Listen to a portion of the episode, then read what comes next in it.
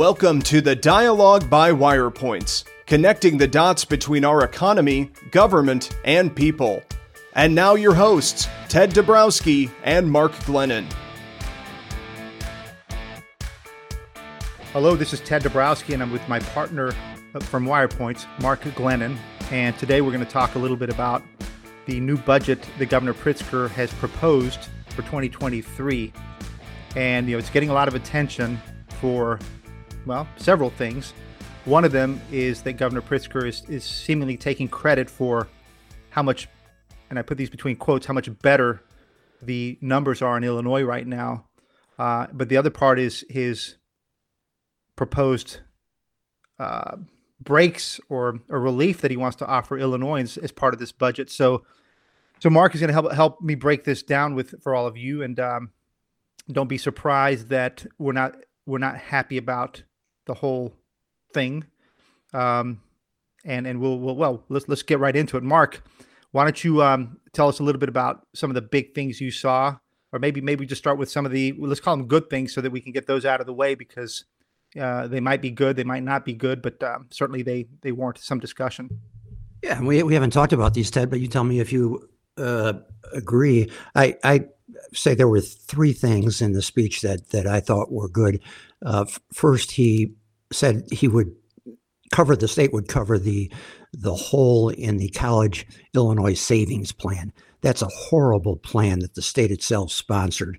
That's a, a deeply underwater, uh, basically a fraud, in my opinion, uh, perpetrated by the state, and the state had a moral obligation to fix it. So I had no problem with with putting money into that. Um, secondly, uh, he did set aside money for the rainy day fund, which is not a large amount. I think it was uh, several hundred million, not a lot in the big picture, but uh, that's a prudent thing to set aside. We have basically zero reserves at this point. Finally, the speech, setting aside the substance of the speech, it was, as usual, a very nice speech. Speech, nicely written. I'd like to know who writes his his speeches. Uh, started out with a, a nice emotional thing about uh, with some quotes from Margaret Mead, nicely delivered, as is always the case with Pritzker. He's very smooth. But that's in fact what makes him dangerous. If he were a stumble bum, it would be easier perhaps for the public to see through some of the things uh, that he said. So we'll turn to the substance now. And Ted, you wrote the first piece, uh, focusing in great detail on just that issue that you said. He said, what I believe to be uh, one of the greatest whoppers in his career, which is saying something. He said expressly that, let's be clear, this improvement in our budget, and he's claiming a $1.7 billion surplus, is not due to federal aid, all the recent pandemic relief. Ted, what did your research establish in great detail. Yeah, so let me say just a little bit of what he said. Right, it's a forty-five billion dollar spending plan. It's the biggest biggest uh, budget we've ever had, and you have to consider that that's happening uh, on the heels of what you know has been the biggest economic shock since um, you know since way back when, um, since a recession really. And and so we got the biggest spend. And what Pritzker said is that you know Illinois has received two credit upgrades, the first in 20 years, and that is true. Uh, we've had just series of downgrades. Uh, we had 13 downgrades under uh, Governor Quinn. We had eight more downgrades under under Rauner, and we had one under under Pritzker right when he started. So basically, we finally managed to get some upgrades, and so he celebrated that. And then he also touted the fact that the state has paid down the unpaid bills backlog that has been a, a perennial problem for us. Uh, and then, as you mentioned, he celebrated the, this budget surplus. So there's a whole bunch of things he celebrated. The problem was is that he he he's basically trying to take credit for all of this that's happened in Illinois, when in fact, you know, if, if you if you try to analyze anything he's done in the last two years, you can't find you know any reforms, any any real things to improve Illinois and, and make it grow and make its revenues grow. Uh, the the one thing that they did was they hiked taxes on businesses by 650 million a year ago. So that's the only revenue generating thing they did. You know, So, so the real thing, the real thanks then, if if they didn't do anything, is is this nearly two hundred billion dollars in federal COVID money that has come in. You're talking about you know massive amounts of money coming into the public sector, the private sector. Uh, you know, let me let me just reel off a few. Seventy billion dollars came in in loan and grant programs to small businesses. You know, airline industry got eighteen billion. Imagine that. Uh, you've got this income support of these unemployment benefits, child and family services. That's almost 30 billion. The state and local governments got 30 billion. Uh, the direct stimulus checks that people got was another 30 billion. These are just massive numbers compared to the size of our economy. So what all that did was it just just super pumped up you know people spending so sales tax revenues for the state are, are much higher uh, it pumped up income tax revenues for the state because people had actually more money uh, during this crisis than less um, it, it, it pumped up uh, capital gains taxes because we've seen this massive, you know, shoot up in the in the stock market. Not not the last few weeks, but uh, before that. So you've had capital gains, um, and and and also just inflation, right? So the higher inflation goes, the the higher your your your tax revenues go up. So it's been a, a fantastic spin, and it's it's given Governor Pritzker and the and the state house so much money that they're they're just trying to figure out how to spend it. Now we have to remember this is only going to last for a couple years, and then it's done, it's gone. But uh, it's a, it's a party time for now, and and Pritzker is trying to make himself look good when when in fact uh, he should have been a little bit more humble and, and said a few other things instead. Yeah, Ted, it's that second category that uh, most people are overlooking. Uh, the state itself directly got about $8 billion, maybe more, maybe up to 15 if you count some pass throughs that they gave to the municipalities and such. Um, that that alone would be more than enough to account for the, the supposed surplus that he's claiming. But the extraordinary increase in taxes, tax revenue that we've achieved, is what's being overlooked, and that unquestionably comes because of this just astonishingly, astonishing, astonishingly irresponsible, in my view, ten trillion dollar uh, national pandemic relief plan in, in various different pieces of legislation that has goosed the economy and goosed the tax revenues in so many different ways. Sorry, Mark, I, I want to make sure that you said 10 trillion. Is that right? That's right, with a T. Ten yeah. trillion dollars have been doled out. And let's stop here, Ted. I want to really give a big shout out to you and John. In February of last year, when Congress was debating the most recent plan, the American Rescue Plan, which gave another $190 billion to states and, and municipalities. You wrote a piece thoroughly documenting why the states did not need this. It was ignored, of course. That plan went through. Um, you have turned out to be entirely correct. Uh, all across the country, states are rolling in money. There's any number of of uh, articles published nationally with governors and other states giving their state of the state speech speeches, national analysts uh, pointing to this.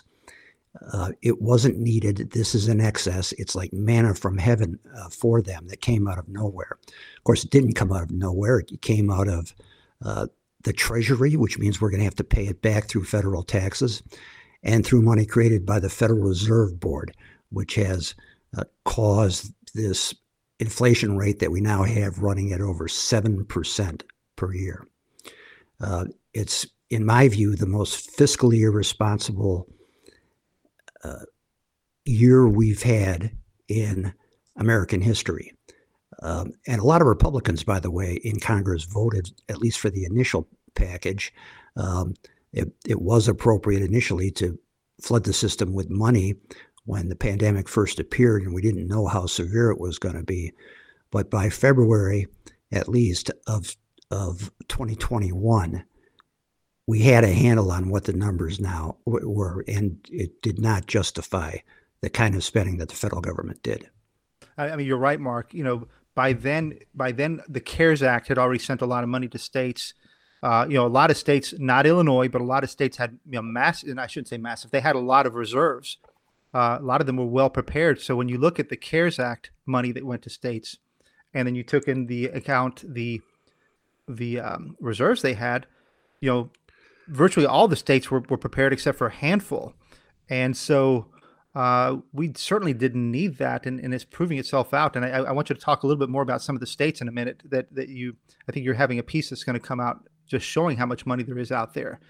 Um, but but it was clearly not needed. And so you know what, what's interesting about this whole thing is that yeah, I think I think you earlier just mentioned uh, Pritzker's quote saying that you know he said, "Let me set the record straight for you. Our state budget surpluses would exist even without the money received from the federal government." That's what he said in his in his speech uh, this week. Well, you know that's that's a massive contradiction to what he was saying, you know, a year ago. He said he said to, on WBEZ Chicago, he said, "There's no chance we won't have to suffer severe, damaging cuts to higher education, to K through 12 education, to basic services that people need if we don't get any support. That's what's going to happen to our state." The governor said, "We're going to see just an enormous hole where we've made so much progress." So he really wanted the money, and his administration was asking for it. He was pushing for it, um, and now, now of course, he's forgotten all that, and and you know he's reveling in the in the cash flow. The distinguishing feature of his political career is dishonesty. Uh, Ted, we have a peace plan where we're going to collect all his whoppers. It's no small project, so it won't be coming up um, uh, for a while, but we will get it done. And it's a long list.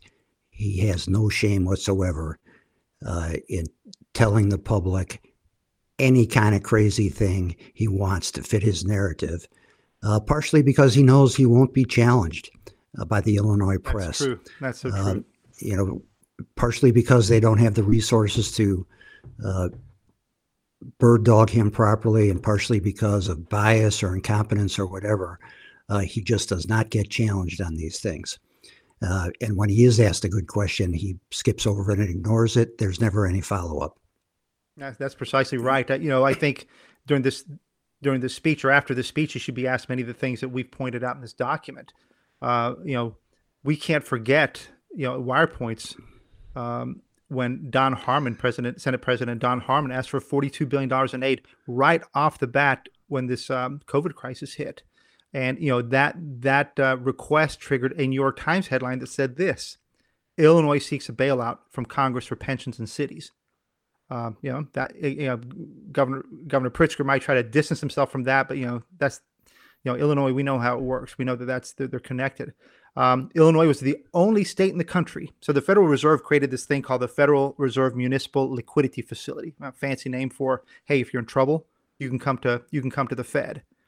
Illinois was the only state in the country to tap that facility. No other state needed it. But you know, in our situation, it was so bad that we tapped it twice.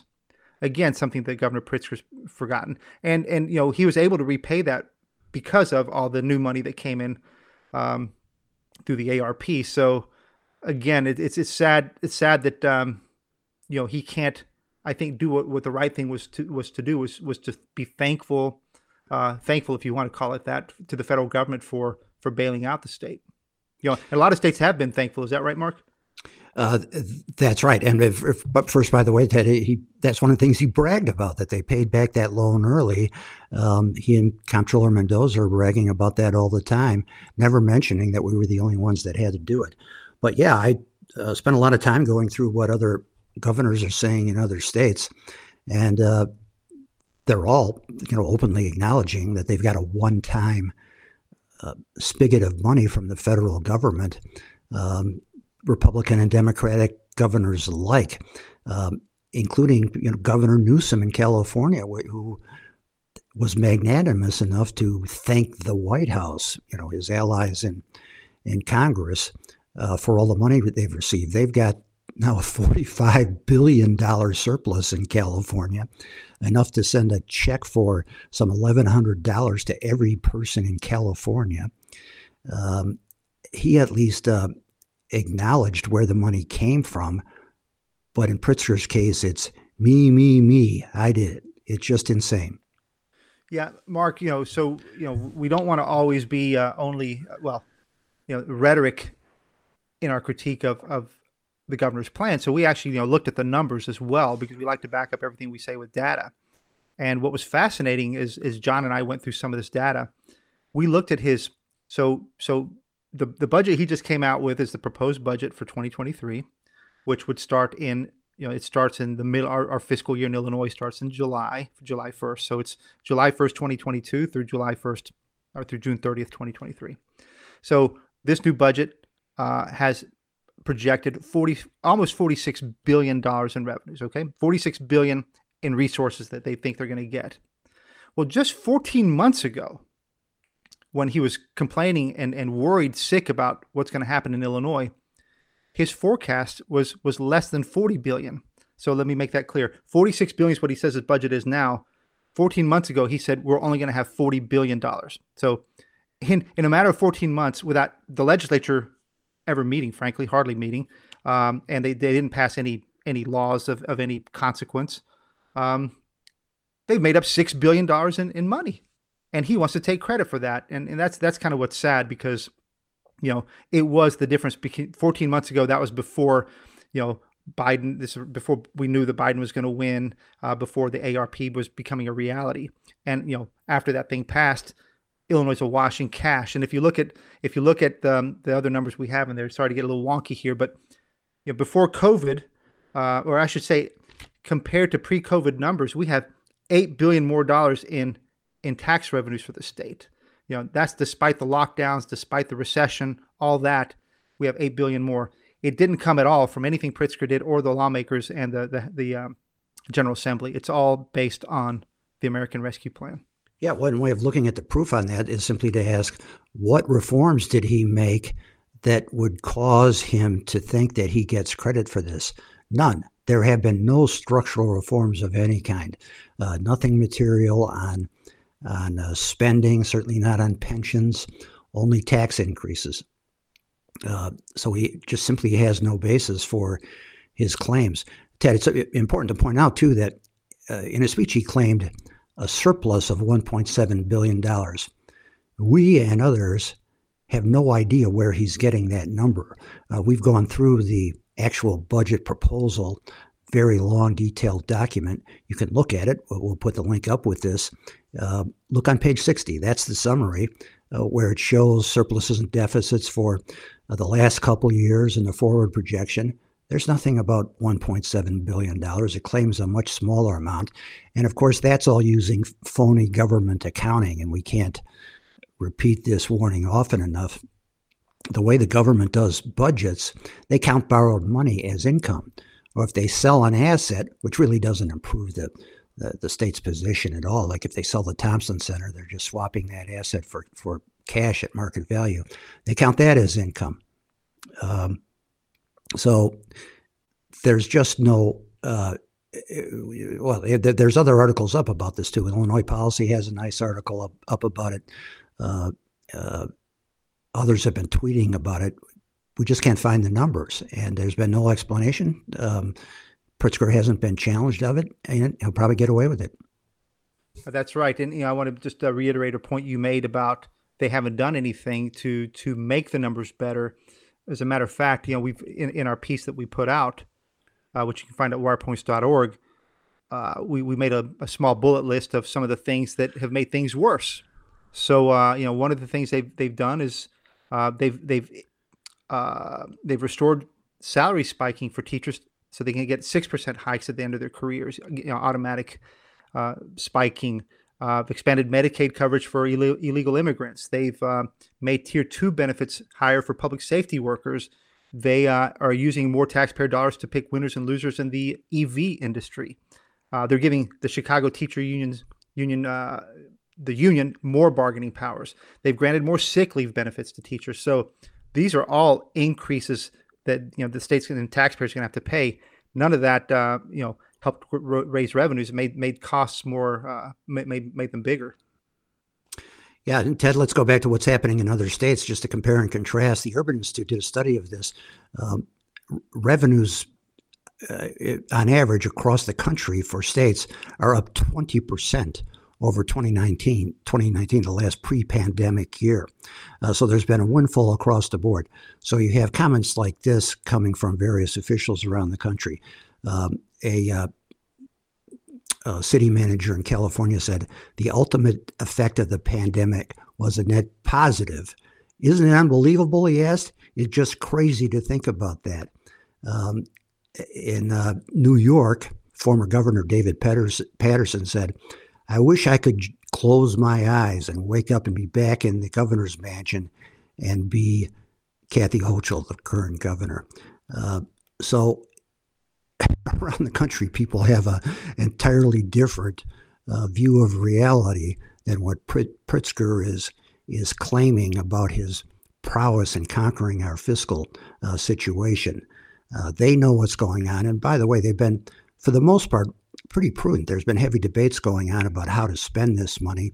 They're cognizant that they can't use it to cover up any current spending, that it they have to use it as a one-time uh, source to make an investment of some kind.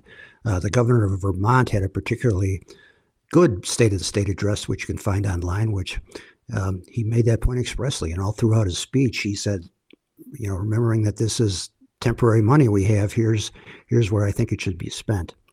Um, no such sense of reality in Illinois. Mark, let's talk a little bit about, about pensions too. Uh, he didn't come out and take a, a, a bit. He didn't celebrate the fact that the pension debts are a little bit lower um, this year. He did say that we're going to put more money into pensions, about 500 million, 200 one year and 300 million another. Uh, and you know there could be a debate about whether that's good or bad. Obviously, uh, you know the, the debts are so big that that's a trivial amount, and you know you'll hear us call for pension reforms. That's that's the real thing, not just throwing more money into a into a broken system. Uh, but one of the things that I know some of them have celebrated is this fact that the the pension liabilities have gone from 144 billion. These are the official numbers, from 144 billion to down to 130 billion. Uh, but it's important to point out that, um, and, and, and I think the credit rate, credit rating agencies were happy too. But uh, this is a once in a lifetime event or once in a generation event where the stock market, with all those trillions that you talked about, went so high that uh, returns in the stock market were about 25% for pensions.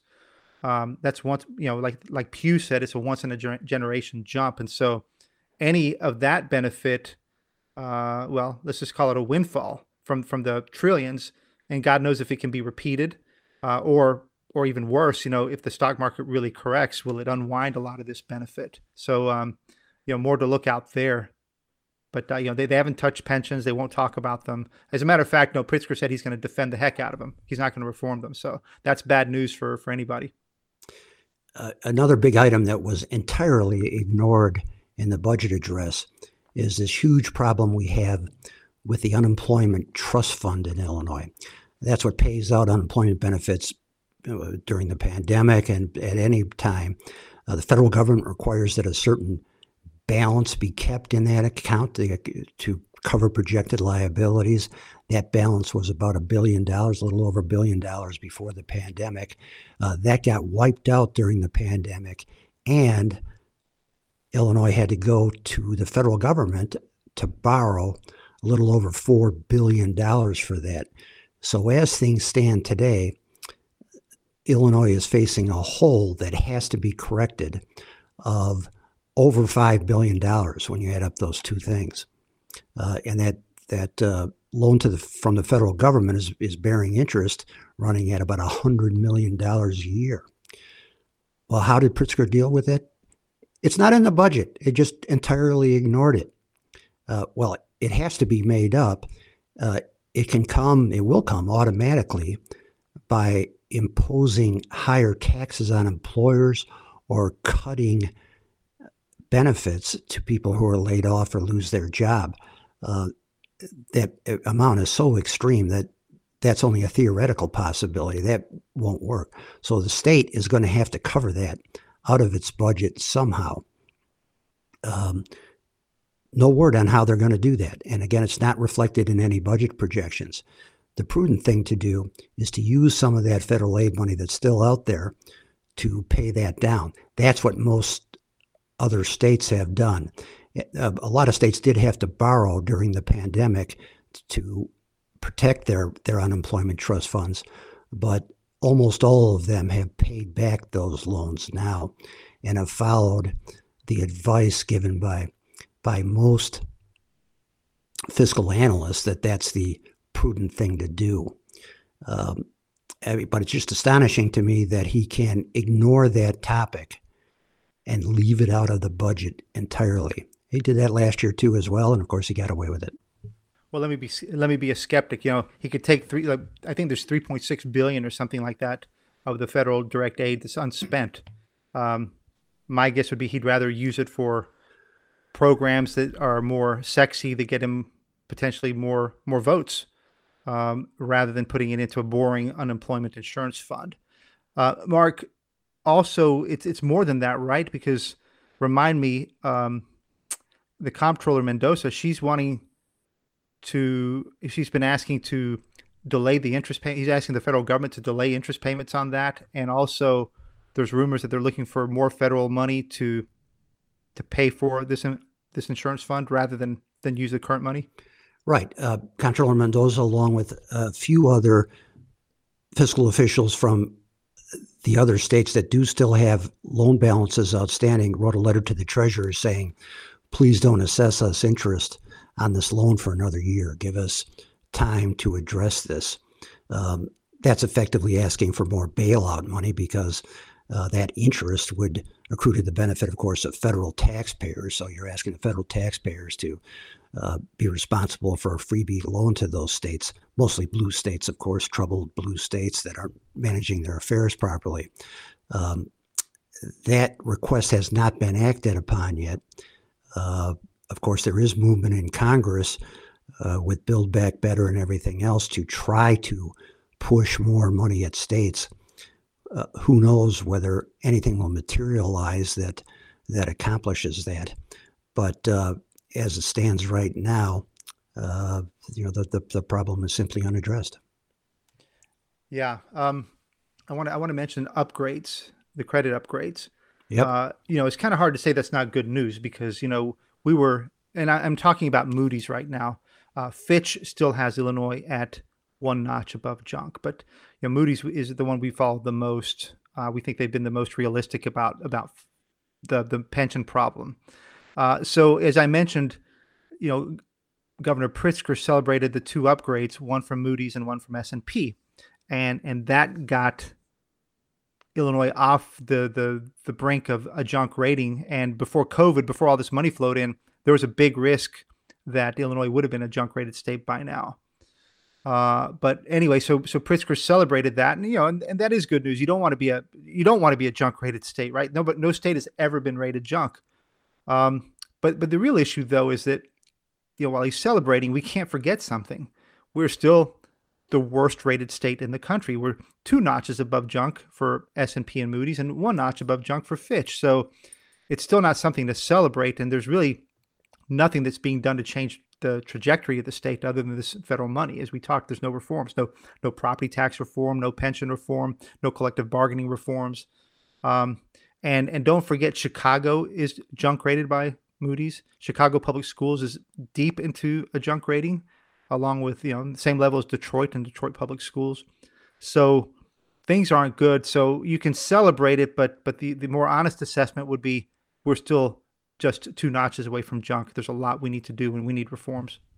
Sure, and you know the the proper way to look at it is, you know, of course, this state should get an upgrade. They, with all this manna from heaven floating around, the state's not going to default on its bonds. And remember that that's what the credit ratings are really interested in uh, assessing. They tell bond buyers, do you face any default risk on this bond in the near and intermediate term, you know, over the next two or three or four years, maybe? No, I don't think Illinois is going to going to default on their bonds. They have payment priorities and everything else. Some of them are secured by by mortgages on assets, but even the unsecured bonds uh, by statute are, are obligated to be paid first. Um, and with, with this extra money floating around, uh, they are going to be paid first. I would not worry in the near term about Illinois bonds defaulting. And uh, the credit rating agencies properly uh, indicated that. Uh, that's good news, as you say, not terribly important news. It doesn't immediately lower interest costs for the state. The bonds that are outstanding have whatever interest rate is is established under them. It will make future borrowings a little cheaper, um, knocking a little bit off of the interest rate that we have to pay on future bond offerings, but it's it's really just not that big a deal. Yeah, and, in the end, good for the the financial class, but it doesn't do anything for the ordinary Illinoisan who's struggling. Um, so uh, we'll we'll take it for now, but you know when this all this free money runs out, I I don't know, you know what the credit rating agencies are thinking because once that money's gone, we're back we're back to where we were, and I, would argue we're going to be in a worse position uh, because our pension debts are, are worse, and, and and most of the negatives that have gone on, you know, people leaving, all those things will make it worse. So um, that's a big well, deal. Yeah, well, they, and they have expressly called out this warning that this is a temporary thing because of all this federal money. Uh, a guy from Fitch said, "What goes up must come down." Uh, you know, what a wonderful quote, and that's exactly right. He was referring to the uh, to that incoming federal money, and uh, you can't ignore that warning from the rating agencies or anybody else. Yeah, I might note that we have a, you know, a graphic in our piece uh, that shows these rating, ratings by uh, you know from the best best rated to the worst rated. Uh, you know, I can't ignore the fact that Indiana and Iowa and Missouri are all AAA rated. Those are the best quality states. That means that they're really well run um, interest costs are low, but it also means that they, have a good reputation. And so, you know, if you're a manufacturing company looking to invest in a in a state, you want to expand. You know, you see that AAA rating, you you say, hey, I trust that state. They have good governance, they have good numbers, good financials.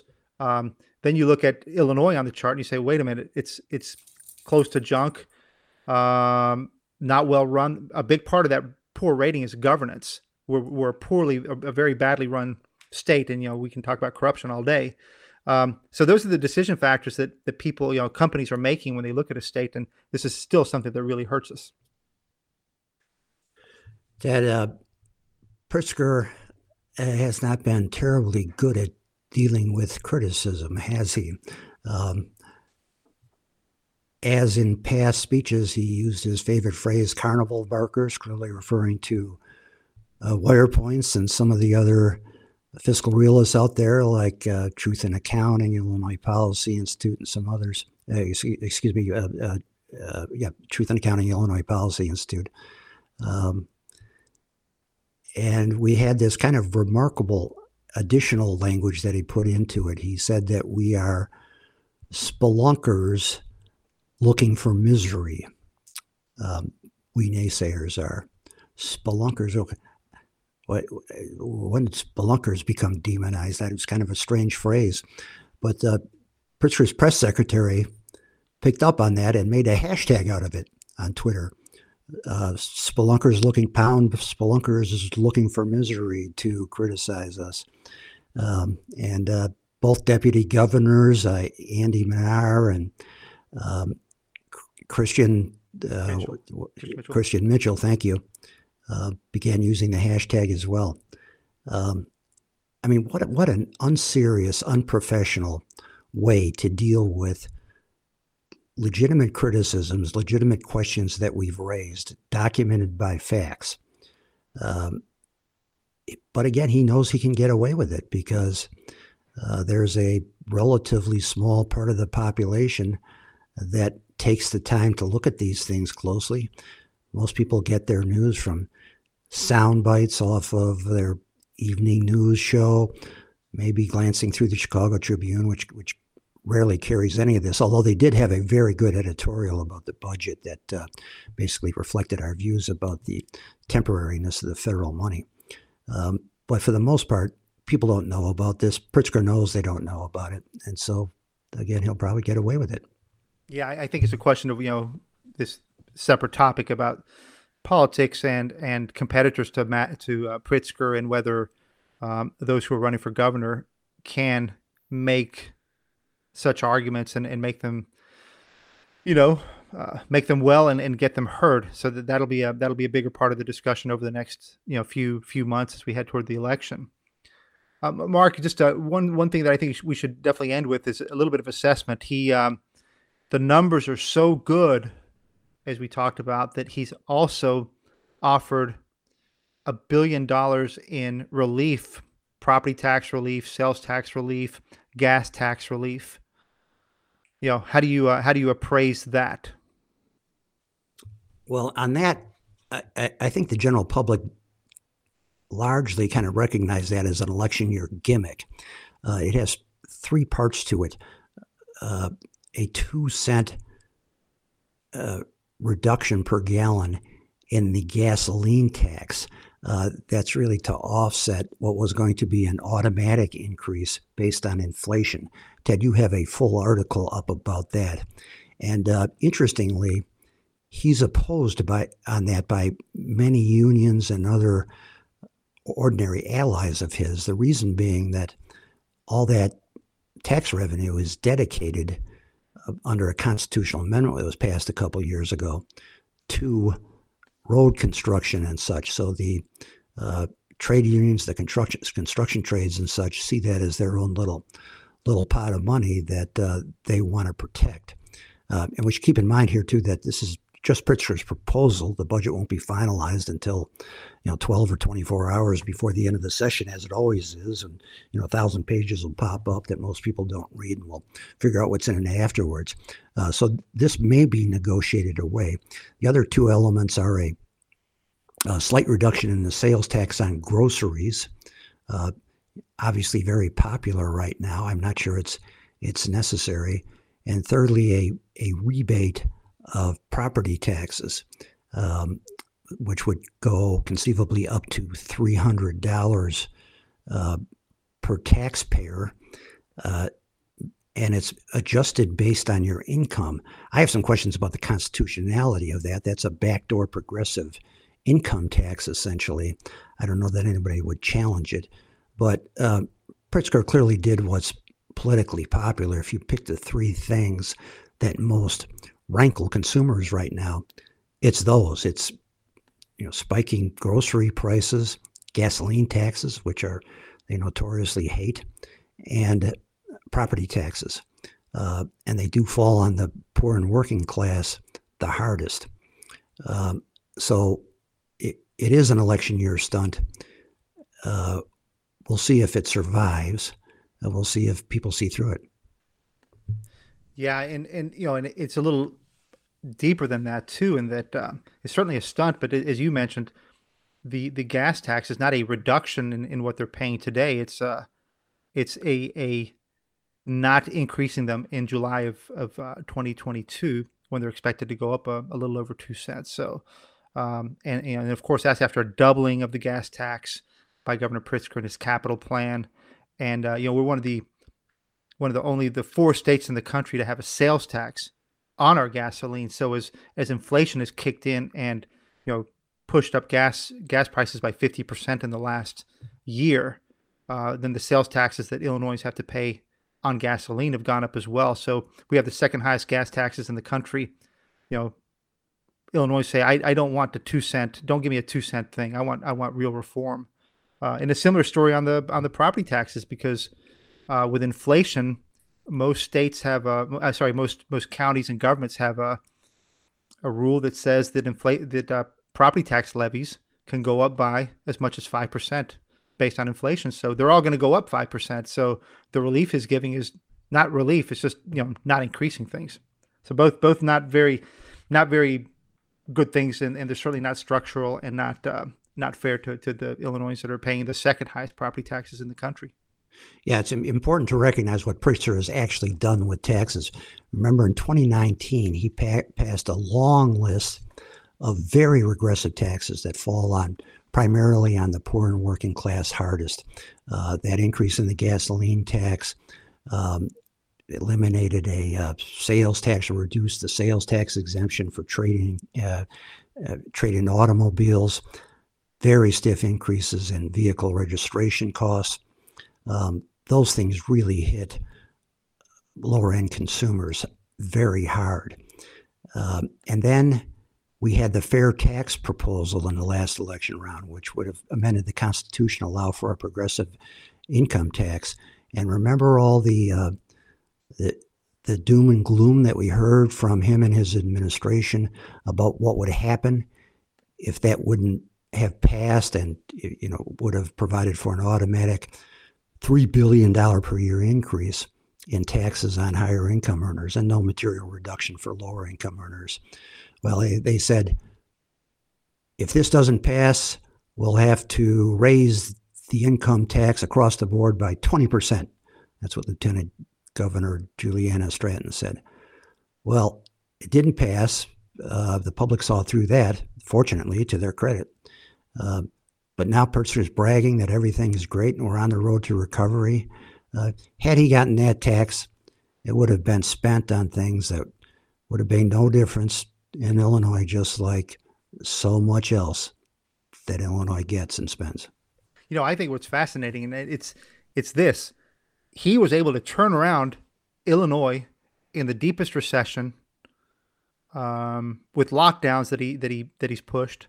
He's able to do that without, you know, a massive tax hike. He says, you know, he did it all himself, and yet then the question is why why did he want a progressive tax you know a couple years ago? If, if he can do it without a progressive tax you know he should have just done it then. So anyway i'm i'm, I'm being facetious.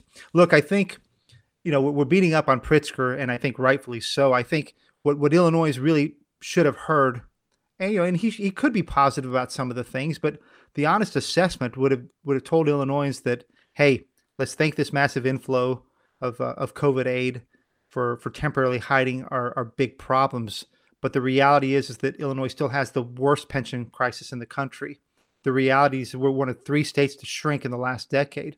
The reality is is that we still have the second highest property taxes, and that we're only two notches away from a junk rating.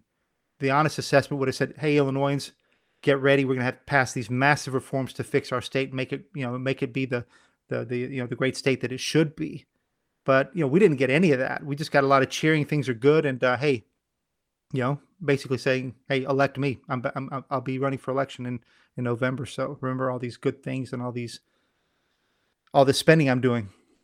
Yeah, as a political matter, I I, I just don't get it why uh, he wouldn't see that he'd be better off being a truth teller if just just level with the public, tell them what our problems are, um, tell them how it, we're we're trying to address it.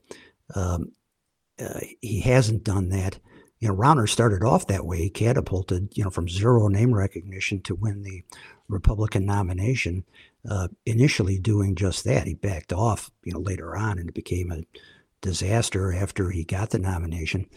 But uh, that works, and I, I, I just don't get it as a political matter why, why um, candidates wouldn't do that. We'll see if the competitors he has in the race for governor do it. We'll be watching them, and uh, let's hope we get some serious truth telling out of it. Yeah, Mark, I think it'd be nice to have some principled leaders for once, and who are truth tellers. But we don't have that, and um, I think that's what uh, we'll have to hope for. And as you say, I think we'll we'll have to look at the uh, candidates, and we'll be reporting on that soon. So that's all I've got on the budget, Mark. You got anything else? sadly, that's uh, that's all I got too. I wish I could come up with something uh, more positive to say, but uh, we're going to st- keep calling out uh, the whoppers that we see, whether from Pritzker, his Republican opponents, or anybody else. It's a lot of work, but we're going to stay on top of it. All right, Mark. Well, thank you, and thank you everybody, everybody for joining the dialogue at Wirepoints. Talk to you soon.